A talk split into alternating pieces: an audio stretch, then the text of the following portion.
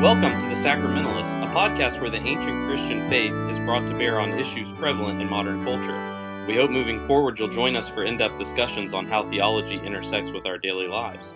I'm your host for today, Father Wesley Walker, and I'm honored to be joined by Dr. Garwood Anderson. Dr. Anderson has his PhD from Marquette University and serves as the president and provost, as well as professor of New Testament at Nashotah House Theological Seminary. He's an appropriate guest given our most recent episode on the new perspective on Paul, uh, because he's written a book that can help us navigate through some of these issues pertaining to Pauline studies uh, called Paul's New Perspective Charting a Soteriological Journey. Dr. Anderson, how are you doing today? I'm well. Thank you, Wesley. Good, good. So glad to have you.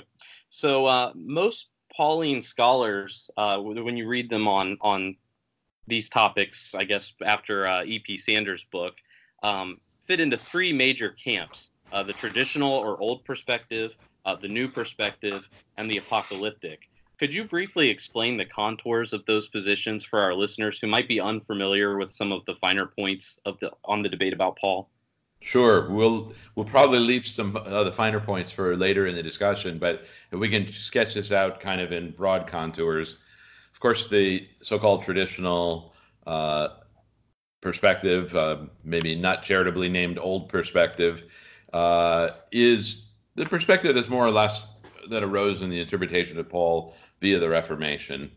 And it understands uh, Paul uh, as a consequence of his conversion, charting a new means, uh, a new understanding of how humanity is made right with God. It puts justification by faith uh, at the center of Paul's theology and um, the letters to the Galatians and to the Romans are read largely along those kind of Protestant uh, lines, which is to say that um, obedience to the law or works more generally will prove insufficient as a way of, of being right with God. That we are made right with God through uh, the atoning sacrifice and resurrection of Jesus Christ, uh, which we um, appropriate by faith not of our own works, right? And so it's almost impossible to explain the traditional perspective without thinking immediately of a variety of Bible passages like Ephesians 2 8 and 9 or Titus 3 3 through 7, um, many passages in Romans and so on. Um, and that's really seen as the centering place for, for understanding Paul in his soteriology, but maybe even more, more generally. Um, so, of course, the new perspective comes along and says that um, if if we thought that the Judaism that was contemporary with Paul had uh, believed that we were made right with God by means of a certain quantity or quality of law keeping, we've misunderstood uh, Second Temple Judaism. And as you said, that's the that's the revolution that E.P. Sanders foments. Um, in fact, uh, uh, salvation, broadly understood in Judaism, was always understood as a matter of grace um, always a matter of God's initiative and mercy um, in making covenant with his people. And the Torah observance is Judaism's faithful response to God's gracious initiative, which um, somebody might just point out is pretty much Old Testament theology anyway. Um, but what Sanders and others say is that that kind of cantus firmus of theology holds true uh, in and through Second Temple Judaism with a couple of exceptions, maybe noted and so forth, so that um, whatever Paul came along and um, was arguing, can we say, against or polemically, has to be reconsidered if that um, if that cipher isn't there as the the wrong view that Paul corrects. And so that's where the new perspective jumps in with a, a number of possible alternatives. Um, chiefly, the alternative that when Paul is arguing for justification by faith, what he is most prominently, if not, exclusive, if not exclusively, addressing is the question of um, how is it that Gentiles can become children of Abraham um, apart from Torah observance uh, and circumcision? And so that in that sense, he's addressing not a faulty soteriology of Judaism as much as as he is opening an expansive soteriology um, as the apostle to the Gentiles. And so, you know, roughly speaking, we might say that the traditional perspective focuses a, in a kind of vertical and generalized way, soteriologically, and the new perspective focuses sort of more horizontally, and we could say sociologically in its understanding of what justification is all about. So to to summarize, we could say like a book like Galatians, uh, the traditional perspective would see the problem with the Judaizers as being they're forcing works upon the Galatian Christians to be circumcised right. to follow the dietary restrictions or whatever. Whereas the new perspective would say the real problem that Paul has is that he's trying to they're trying they're trying to make Christians Jews. Yes, I think that's you know nicely nicely summarized. And then of course you mentioned the third apocalyptic perspective, which really doesn't kind of fit quite into that uh, that dialectic exactly. Um, it's kind of coming from a from a sort of third space, and apocalyptic interpreters of Paul um, don't identify with either of those perspectives. They're really coming from another place, and and what they're most importantly saying is that um, Paul is above all concerned with the turn of the ages that comes with Christ, and and uh, the the the gospel according to uh, uh, you know, about Jesus, according to Paul, is a is an apocalyptic invasion. It's a new thing that signals the turn of the ages, um, that overcomes the the powers of darkness and death, and uh, opens a, a, a, new age and a new world, um, and a new creation, most especially um, to to adherents to the Jesus uh, the Jesus movement, right? So um, apocalyptic interpreters of Paul are going to nuance things like justification and how important it is and what it means actually in no particular consistent way. But what they're going to say is um, justification is more than a legal righteousness or a legal, uh, uh, um, um, you know, forgiveness of sins or something along those lines and it, and often you'll see these interpreters use a word like rectification, so that it's a making right, um, and inclusive in the making right is the restoration of humanity's relationship to God, but it's not the sum total of what God is doing in the in, in the in the good news of Jesus. Yeah, that's helpful. So, um, what does the new perspective offer us that's useful? And then, what are some areas where you might think it, it comes up short as a sort of totalizing explanation of Paul's writing? Sure, sure. Well, I, I think it would always um, be a salutary thing, whatever conclusion we might end up reaching. It's always a salu- salutary method to sort of step out of post-Christian, uh, you know, uh, Christian subsequent Christian debates and to try again to look at the New Testament with fresh eyes in its own context. Right. So I don't want to say that subsequent interpretation is not important or irrelevant, but it's always a, a proper exercise to step out of it as to the extent that we can and ask, well, what's really going on here and what what was really at stake? And so, you know, going back to Krister Stendahl, even before E.P. Sanders and so on, it, it was right to raise the question um, have we too much superimposed medieval Catholicism and the Reformation debates upon the Pauline writings, right? Because historically, that's the way it happened. Rediscovering Paul um, is what not exclusively, but significantly prompts and fuels uh, Reformation, um, and and that's a that's a profound and powerful act of theological interpretation. But asking again is is that actually what Paul was on, or are we just actually drawing an analogy to our own context? Is it that's just a, a, good practice? So I think for starters, um, offering a more charitable and less of a mirror reading of Second Temple Judaism is an intrinsically good thing. So you cannot just assume that when Paul says something that we have um, an intuitive capacity to um, restate the equal and opposite error um, that must have been true of the Judaism of his day. That that that will um, possibly lead us towards certain kinds of mistakes. So that in and of itself is a good thing. Diving back into the Second Temple sources um, and so forth. Um, secondly, I think the new perspective actually helps us appreciate the sociocultural kind of on the ground issues that um, whether we think it's where Paul finally ended up, it is almost impossible to, to deny that the Gentile mission, for example, um, seriously fuels and drives and necessitates his theological reflection. And so if we think that Paul is starting with universal categories or an anxiety uh, within himself soteriologically about whether he could be saved and whether he could ever be good enough, um, we're probably going to go down a wrong path. Probably better to start with him as apostle of the Gentiles, see his conversion as a call to that mission, and then ask what what kind of barriers does the New Testament bear witness to that you know most assuredly he encountered, and then to ask, does that in some way explain where his gospel comes from and what its, if not final, at least initial target might be?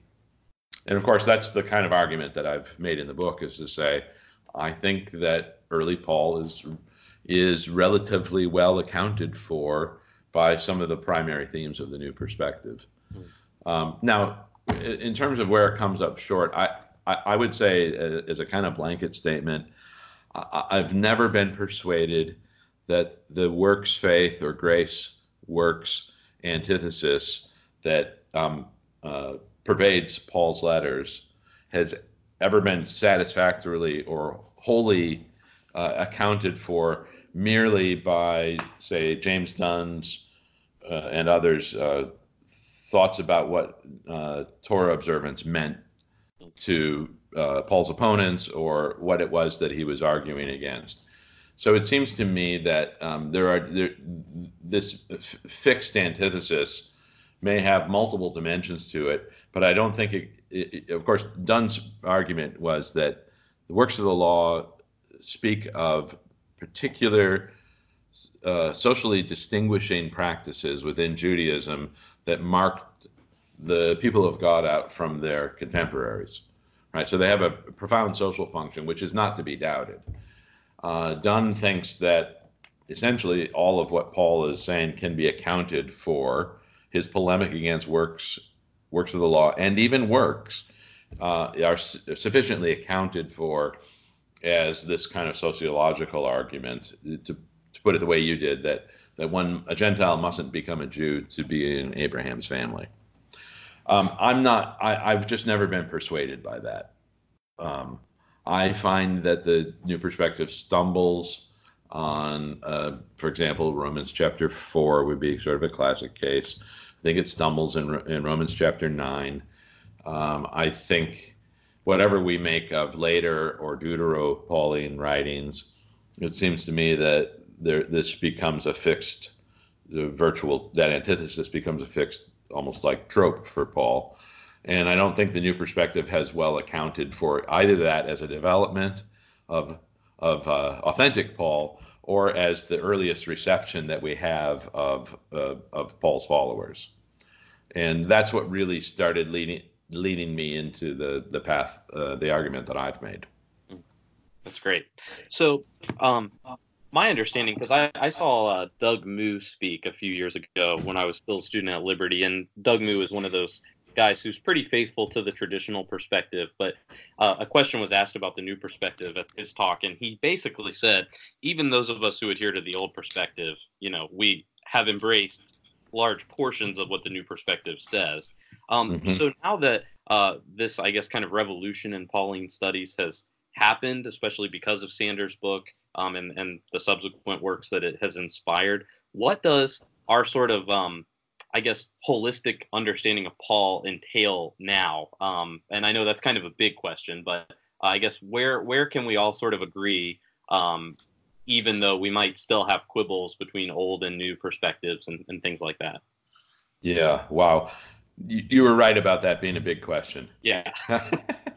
By the way, Dr. Moo was one of my teachers back mm. in the day and so um, uh, I uh, learned a lot from him. He's he he he is a as you I think you described him very well. He's a, uh, essentially a traditional perspective uh, scholar, but um, not in a not in a polemical way or in a way that Um, can't hear the the larger arguments and criticisms and so forth. So um, I, I, do think he's exemplary in that way. Well, um, I, you know what I'm going to say is, um, as far as the the big picture, that, that there's a lot to the new perspective and to the old perspective. That if we can get ourselves out of polemicizing and out of like columnar differences, you know, where we have to say it's not this, it's actually that. Um, there's a lot of it that is just it's not mutually exclusive, and um, I, I, now at some points, and it really comes down to the exegesis of particular texts, where sometimes your your hand is forced. Like there is a choice to be made uh, at certain points, but uh, in, in, in a large larger framework, I don't think uh, so much of it is really polar. In other words, I don't need to use one example. I don't need to overturn the Sanders hypothesis um, at every in every possible way. Um, to at the same time affirm that there is something new and different to Pauline soteriology than the Second Temple Judaism that was, you know, were his roots. Uh, uh, so it, it, doesn't have to be that kind of an all or nothing uh, thing. So uh, here, here are some things that I think essentially, you know, like we, we can pretty much all agree on. Gentile mission is the beginning of Pauline theologizing. Um, that's a pretty good place to start. I don't think you have to say that it's the end of it. mm. Right. So, but it is, I think it's right to say that it's the start. We don't need a caricature of Second Temple Judaism to make you know, to, to write it in dark hues so that Paul can shine a little brighter as the Christian alternative. We don't, you know, like that's like a special effects kind of a thing that Paul doesn't need. Um, we can see him very much um, in his own time and place, and not as Martin Luther taking on um, Tetzel, right? That doesn't we don't have to do that. Um, and then you know, I think a you know a big point that I'm trying to make, and I'll, you know, if God allows, I'll, I, I will try to make it more um, robustly and formally, and sometime in the future is, I just think that justification, because it's been the storm center for Christian discourse soteriologically, as you know, let's just say a providential accident of history. Um, I just think it carries too much weight, and we've made too much rest upon it when Pauline soteriology is such a bigger, conceptually bigger than justification. And so, what you see people needing to do then as a result is they need um, the sort of the traditional perspective needs justification to, in some ways, be the, the whole or the center of Pauline soteriology more generally. Um, and thus, it ends up, um, I think, skewing the rest of what Paul has to say about Christian hope uh, for for Christians in their in their growth and holiness and so forth. It ends up doing too much work for them.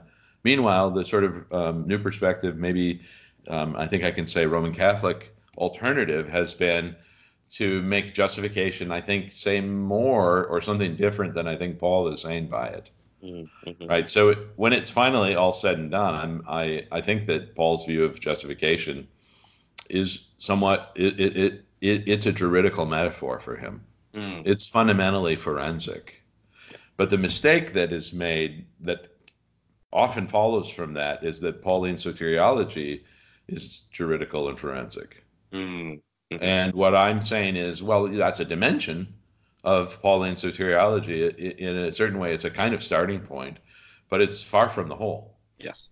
Yeah, let, let's talk more about justification because um, in the class that I took with you in uh, last January, which was wonderful and, and really, really enlightening, um, you used the metaphor that justification is like a man who has five jobs and everyone else around him is unemployed.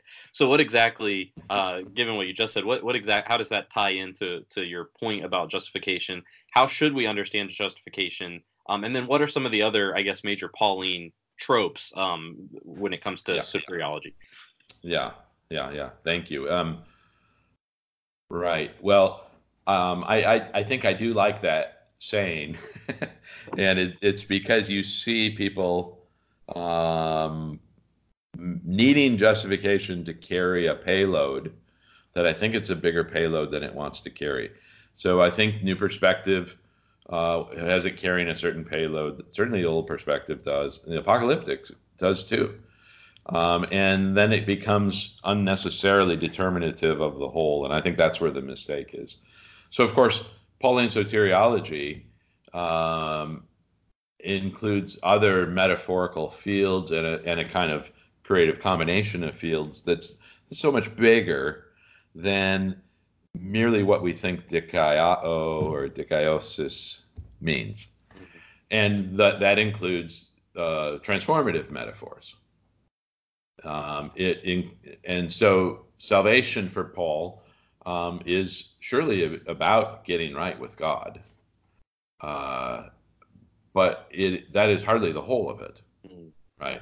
So it, it's a it, it is a getting right with God, if we want to use that sort of narrow terminology, by means of union with Christ, and that union with Christ uh, leads to a whole set of other um, complementary benefits, including you know the work of the Spirit, um, tr- new creation, transformation, um, sanctification. Although I think there's some issues about how we use the terminology of sanctification, but all, all of those ideas, um, and that's all soteriology. Mm-hmm. Mm-hmm. So an, an assurance of being right with God uh, that secures an afterlife, uh, I think, is a, a Pauline dimension of soteriology, and it's a small part of the whole. mm-hmm. and and this is why I think Paul has, because he's thinking largely in transformative terms. Um, I don't need to make justification a transformational metaphor, which say like um, uh, say as Michael Gorman would. I don't I don't need to do that to at the same time affirm that Paul's soteriology is profoundly transformational. I just found out the other day, as a side note, uh, Michael Gorman lives like five minutes from my house. Oh, really? I, yeah, I need to. I need to take him out for coffee at some point. You, if you get a chance, you should. He's one. He's a wonderful man. Yeah. And uh, somebody I, I just I deeply admire as a person and scholar. Mm-hmm. So even even when even when I have minor minor differences, I yeah. I think he's he's he's quite wonderful. Yes, and in fact, you made us read one of his books for your class, which was yeah. uh, which was pretty great.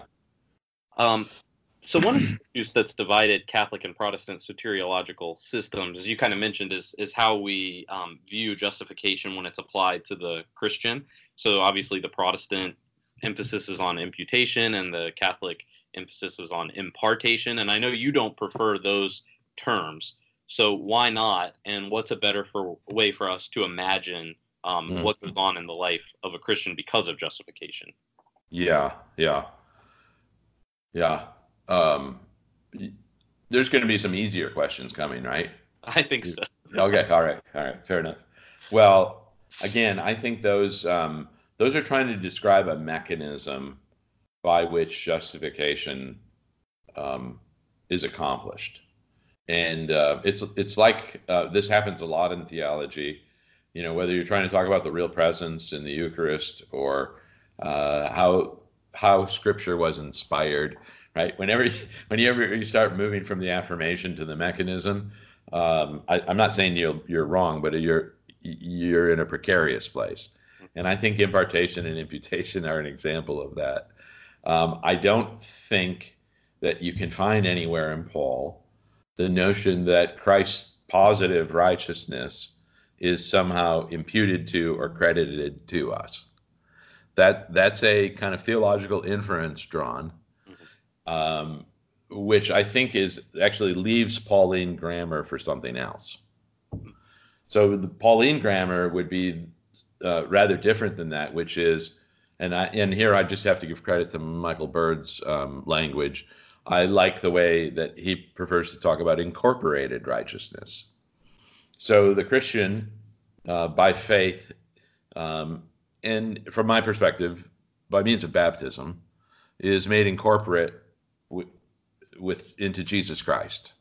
And thus the verdict that God declares upon the crucified and resurrected and thus vindicated Christ is the verdict that is rendered upon us for being in union with Him. Mhm. So there's not like a, a commercial exchange or something that's taking place there, or something getting passed on to us quite that way. It, it's a it's a consequence of something more holistic of being incorporated into Christ. So I, I strongly prefer uh, that that suggestion of an incorporated incorporated righteousness, and, and that's that is still different than the infused or imparted righteousness that Roman Catholicism speaks of, whereby um, some an, an, effective righteousness that makes us actually uh, uh, lived uh, righteous people um, becomes the definition of justification. I just don't think Paul um, has anything like that in mind, even though he fully would agree that we live in the fruit of righteousness Mhm. or with the fruits of righteousness. So there's a consequence to our justification, um, but it's not justification it's itself. And this is where I think the traditional Roman Catholic view gets it wrong. And when I say traditional, I mean I, I'm acknowledging that you know many most many maybe most contemporary Roman Catholics um, eschew that language or or greatly qualify it. Yeah. So yeah, imputation and impartation. I think neither of them are the best way to think about that. Incorporation is a is a wonderful uh, integrative uh, metaphor that is just true to what Paul is saying uh, as he as he speaks about what is what is happening to the human being who becomes member of Christ. Yeah, uh, kind of a follow up, and maybe hopefully this will be one of the easier ones. Um, you mentioned baptism being kind of the locus for um, for that union that happens between the person and Christ. Um, you know, as an Anglican Anglo Catholic priest, and uh, we've talked about this on our podcast before. You know, we're very we're very high on the sacraments and baptism, and we would absolutely agree with that description. So then, how do you answer people who would hold up Romans four? You know, Abraham believed, and it was credited to him as righteousness. Um, as kind of an, I guess, an answer to that argument that Mhm. baptism is the place. It's like it's like pitting Romans four against Romans six, but obviously that's not the way that we're supposed to read the letter. Um, Right. So what should we kind of work those two out? Yeah. Well, Wesley, I mean, that's you gave that's the answer. That's the brilliant answer, right? So whatever whatever it means that Abraham believed God and it was reckoned to him as righteousness, it has to cohere with um, we you've therefore died with Christ Mhm. uh, in baptism and have been raised to newness of life, Romans 6, Romans 7, and so forth. So um, we, we we need to be really careful of any way of reading any letter, but Romans especially, where we end up um, pitting sort of one part against another. And, you know, I think for what it's worth, I think Doug Campbell's book, Deliverance of God, is either the best or the worst example of what happens when you do that because you know Campbell has to say that he can't see how say Romans 5 through 8 can be coherent with Romans 1 through 4 understood a certain way. And so he has to uh, introduce um, an interlocutor, an impersonator, who's actually giving the opposite of Paul's view for uh, a large swath of the, the opening gamut of Romans, only to be sort of corrected later uh, you know, uh, that's super creative. But in a way, it's just it's too beholden to too narrow view, a too narrow, not even truly reformational view of Romans one through four or five. So, so I think you've you've given the answer there. That when uh, push comes to shove for Paul, um, he repeatedly adverts to baptism as the thing as the ritualized moment of conversion and the ritualized marking of that union with Christ, whence derive all the other soteriological benefits. Mm. But he doesn't. He does. He, he would never pit baptism over against faith. That would be truly bizarre. But a consequence of a kind of hyper reformational view of this, which is anti-reformation, but sort of hyper reformation view, is you know you're in trouble when you start to see uh, a Christian sacrament like work like baptism as uh, analogous to a work of the law. Right now, now you know you you're you just left the tracks. because when Paul, in his polemical argument against works of the law, finishes it off, baptism is the alternative to works of the law, not an example of a work of the law.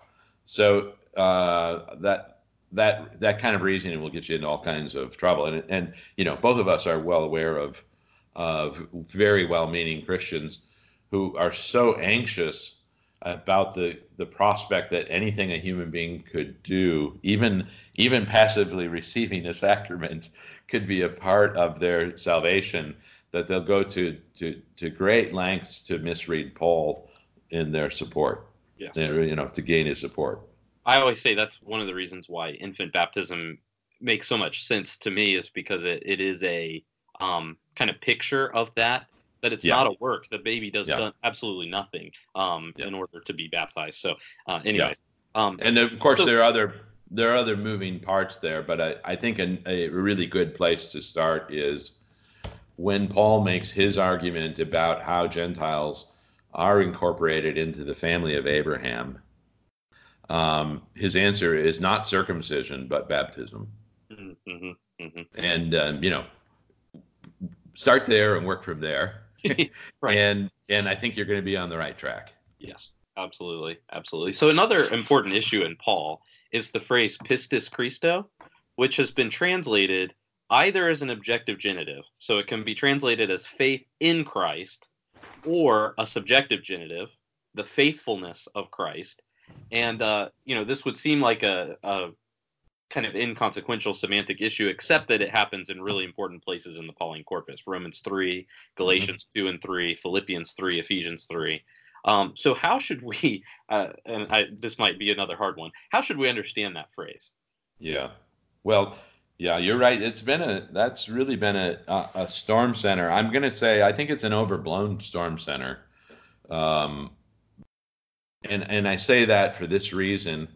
Um those passages, however you take them, um, do not disprove the opposite conceptual notion, right? So if I take that as a subjective genitive, faithfulness exercised by Christ, um, I still have too many Pauline passages in which Christ is the object of faith. So, in a way, it, it's really just what am I doing with those passages?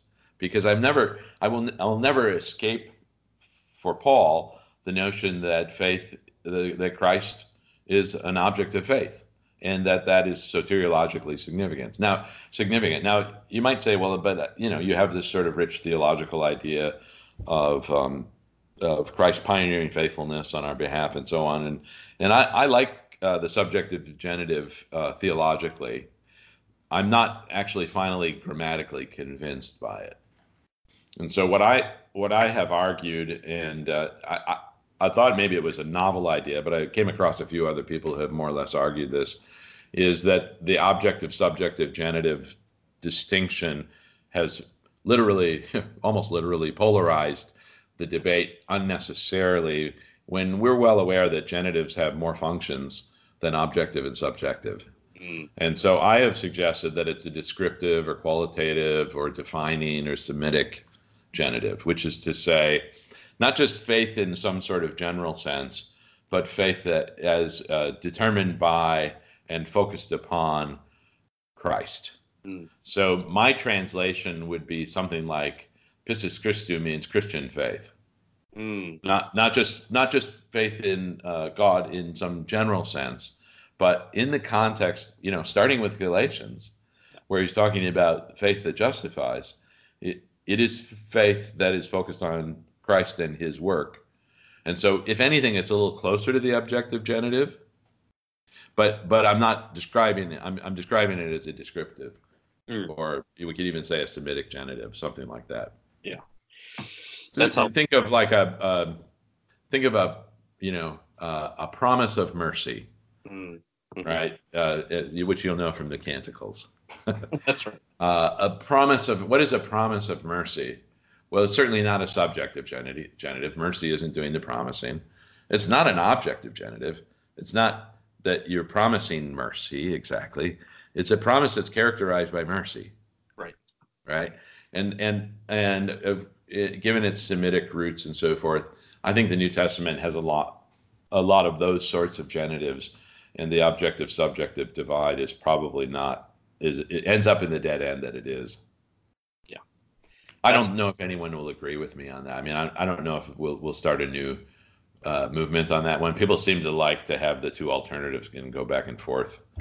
Uh, but I think that that actually escapes. It gives you a little bit of both, but it escapes the the basic polarity, and mm-hmm. and in a way that I think is grammatically honest.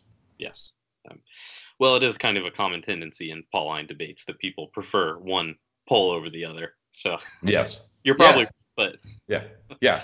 I mean, that's helpful yeah, in a way, that's kind of the starting point for what I've tried to do, which is to say uh, these are all really smart people, and uh, for by and large, people of goodwill. Mm-hmm. And I'm just having a hard time believing that they're all completely wrong. Right.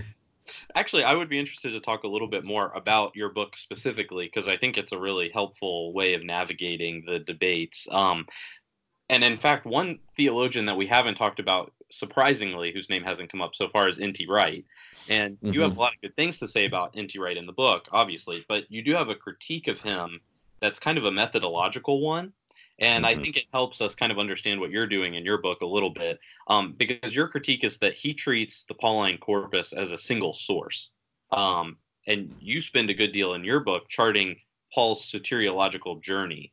So mm-hmm. um, you're seeing the development of his thought over the course of his ministry. So, how do you use that framework to sort of propose a, a via media between the traditional perspective and perspective. Yeah, yeah. Well, so um, this, you know, anything that Tom Wright does, he does so well, mm-hmm. especially rhetorically, that uh, even if you think he's wrong, you don't want to disagree. Right. right. And um, so, and I, you know, I considered him a pioneer and a hero and somebody I just as a scholar and otherwise really look up to. So I disagree with him when I do, just sort of uh, warily, yeah, because right. I've learned so much from him, and it'd be very clear to anybody who who's heard me try to do some of these things. So yeah, I think you put it really well. For I, I see for Wright when he works out his themes because he works them out uh, theologically and conceptually and not not developmentally. I, he, he treats Paul relatively synchronically. Mm-hmm. So you have a, a Pauline corpus, and you can move fairly easily from one text to another and see mutual, mutually reinforcing claims. Um, so that what he says in one place um, is reinforced by what he what he says in another place, irrespective of how they might be related chronologically and so forth.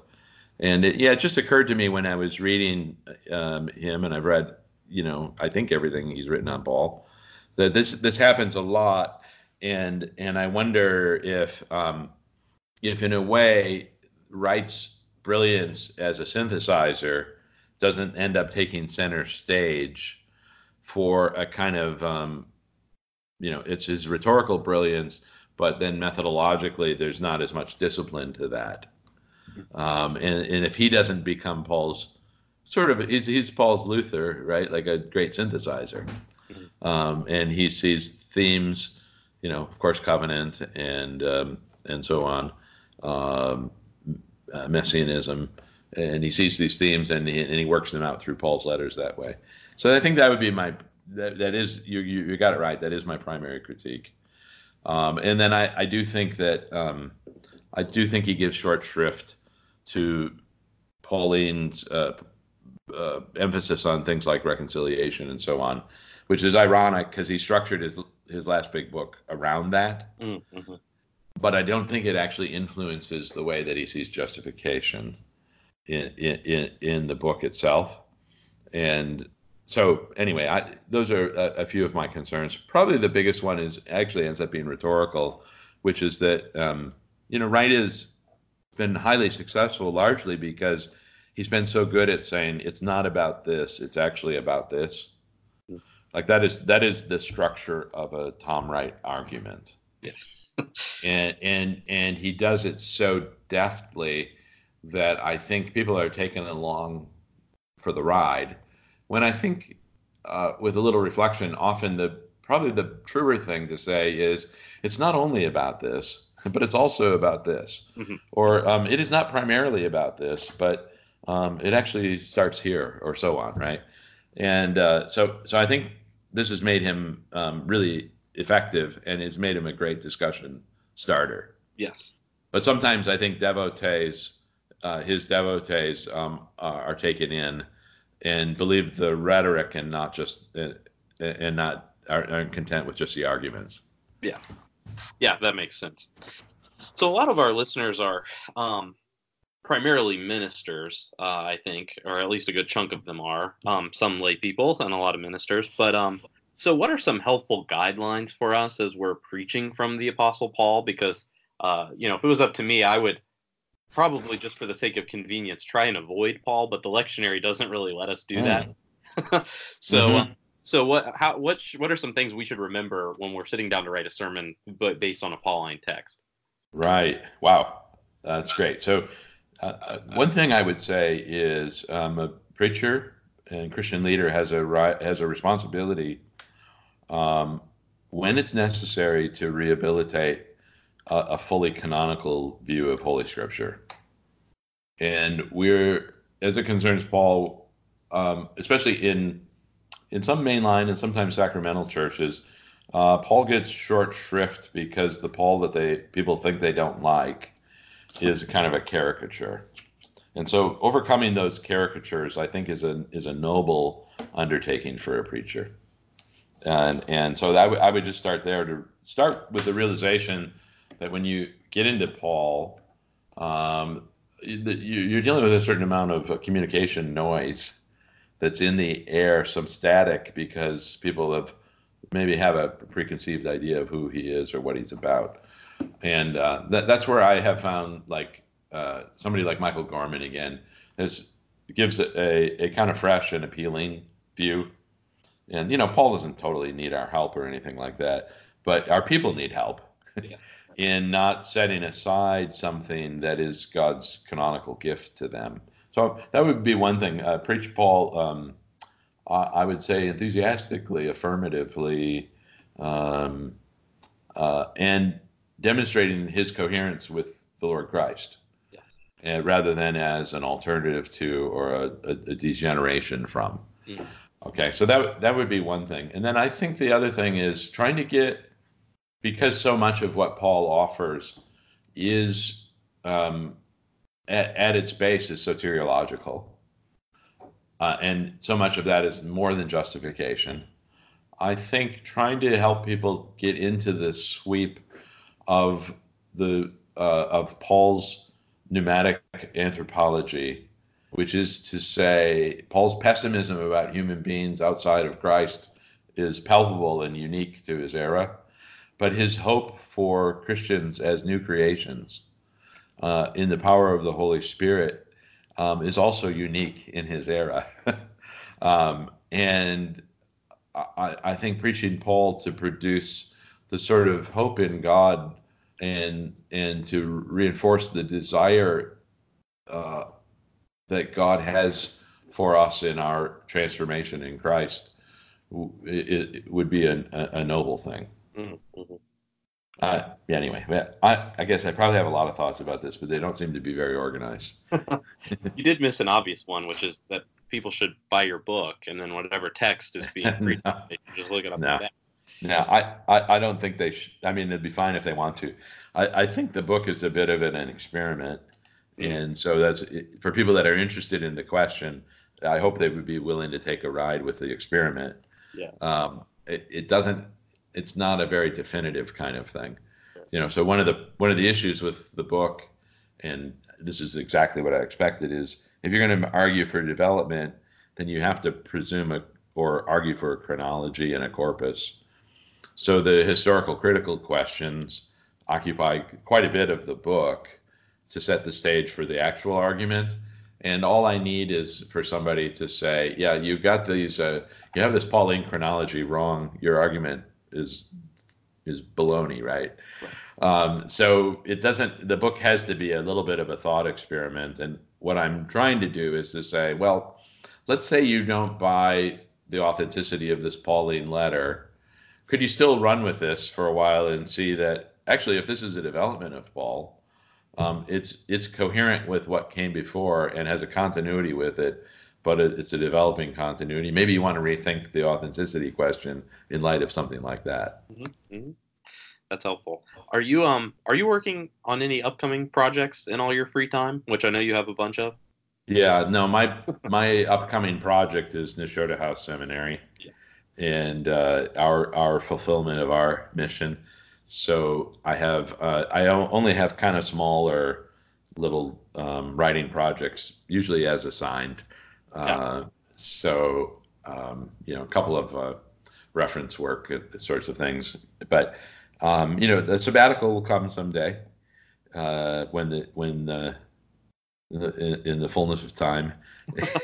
right. And uh, I do would really like to write something that's uh, be almost kind of a sequel and very much along the lines of the class that you took, which is to take a, a higher altitude view of uh, Pauline soteriology and to speak especially to the questions that aren't justification. Right. Um, and to weave that into Paul's larger um, communal and ethical vision. Mm. Um, eh, but under the theme of soteriology, because I fear too much, uh, Pauline scholarship uh, stops short in its soteriology with justification and then moves on to ethics. Right. Like ethics is something else. And, uh, you know, I'm, I'm persuaded that that that's even like the wrong label by and large. Well, that's great. Well, uh, we come to the point of the interview where we ask a modified 10 question from inside the actor's studio. So uh, you can uh, briefly explain um, an answer if, if you need to, but we try and keep it kind of like a lightning round. So, uh, okay. are you ready? Okay. All right. What's your favorite word? Uh, I would say ubiquitous. Ooh, that's a good one. What's your least? I see it everywhere. I see that word everywhere.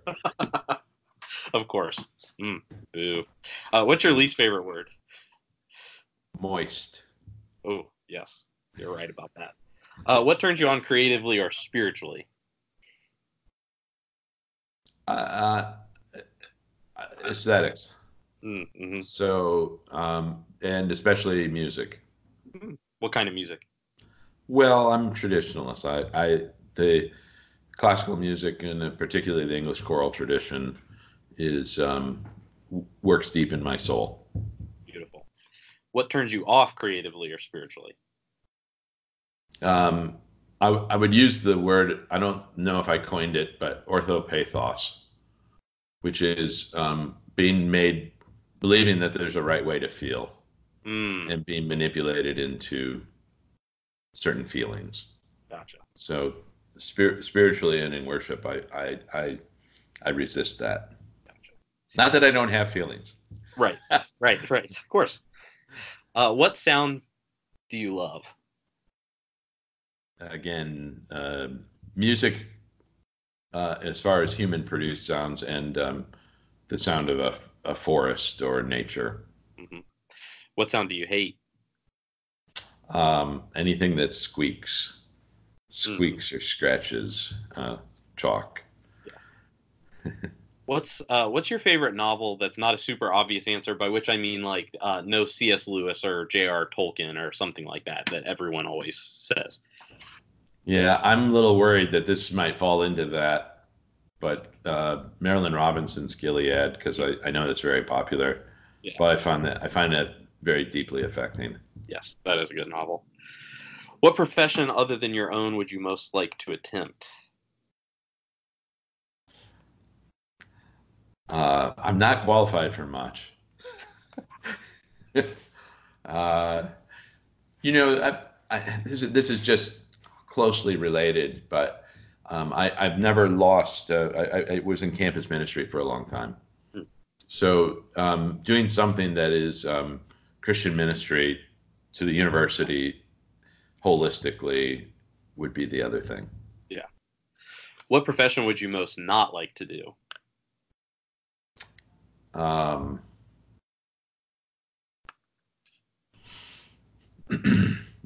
uh, I don't want to say manual labor, but I guess I don't want to do it six days a week. Yeah. uh, probably moving. Probably being a mover. When we yeah. moved up here, we hired a moving company. Yeah. I felt so bad for those guys. Yeah. No, I'm, I admire them, but probably a mover. Yeah. Probably the other thing would be, um, no, let's just stick with mover. Okay, gotcha. If heaven exists, and we're pretty sure that it does, but if it if it exists, what would you like to hear God say when you arrive at the pearly gates?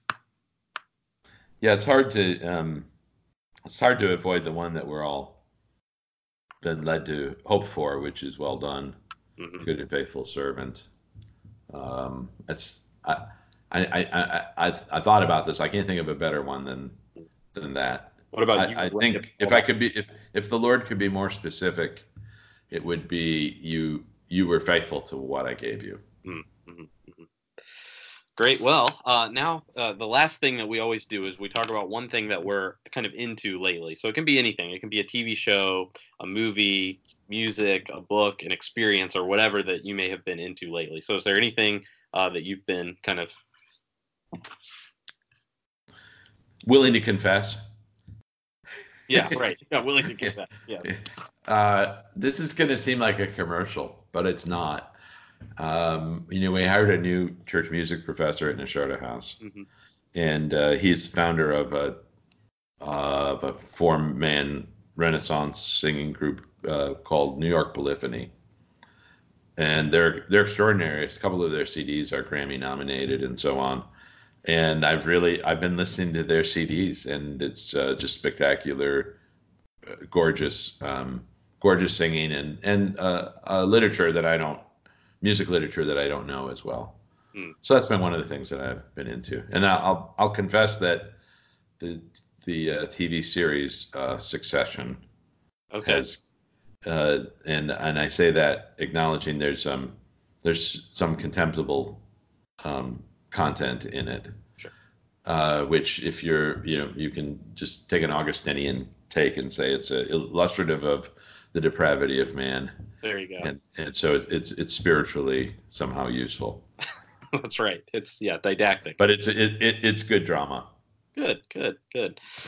For me, I've been into uh, Saint Anselm lately. Been reading a lot of his writings and his prayers, partly because I took uh, the Lectio Divina class with Dr. Boersma, and we had to read some. And uh, but just mm. in my spare time, I've been reading him devotionally, and just find him to be uh, in fact, in class we talked about how John Cassian was is a sort of a theologian of glory, and then Anselm is sort of a theologian of the cross. And so uh, I really appreciate a lot of what Anselm does. Uh, his prayers are absolutely beautiful. His one to Saint Paul is actually uh, pretty phenomenal, and one of his longest prayers, which I think is interesting because in modern Roman Catholic piety, uh, there's virtually no uh, Pauline devotion.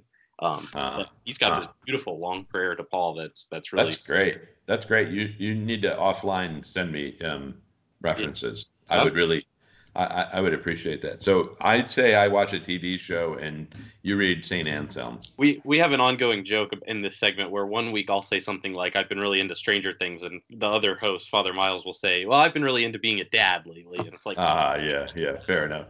Yeah, the the the other ancient author um, actually came out of um, the class that you were in.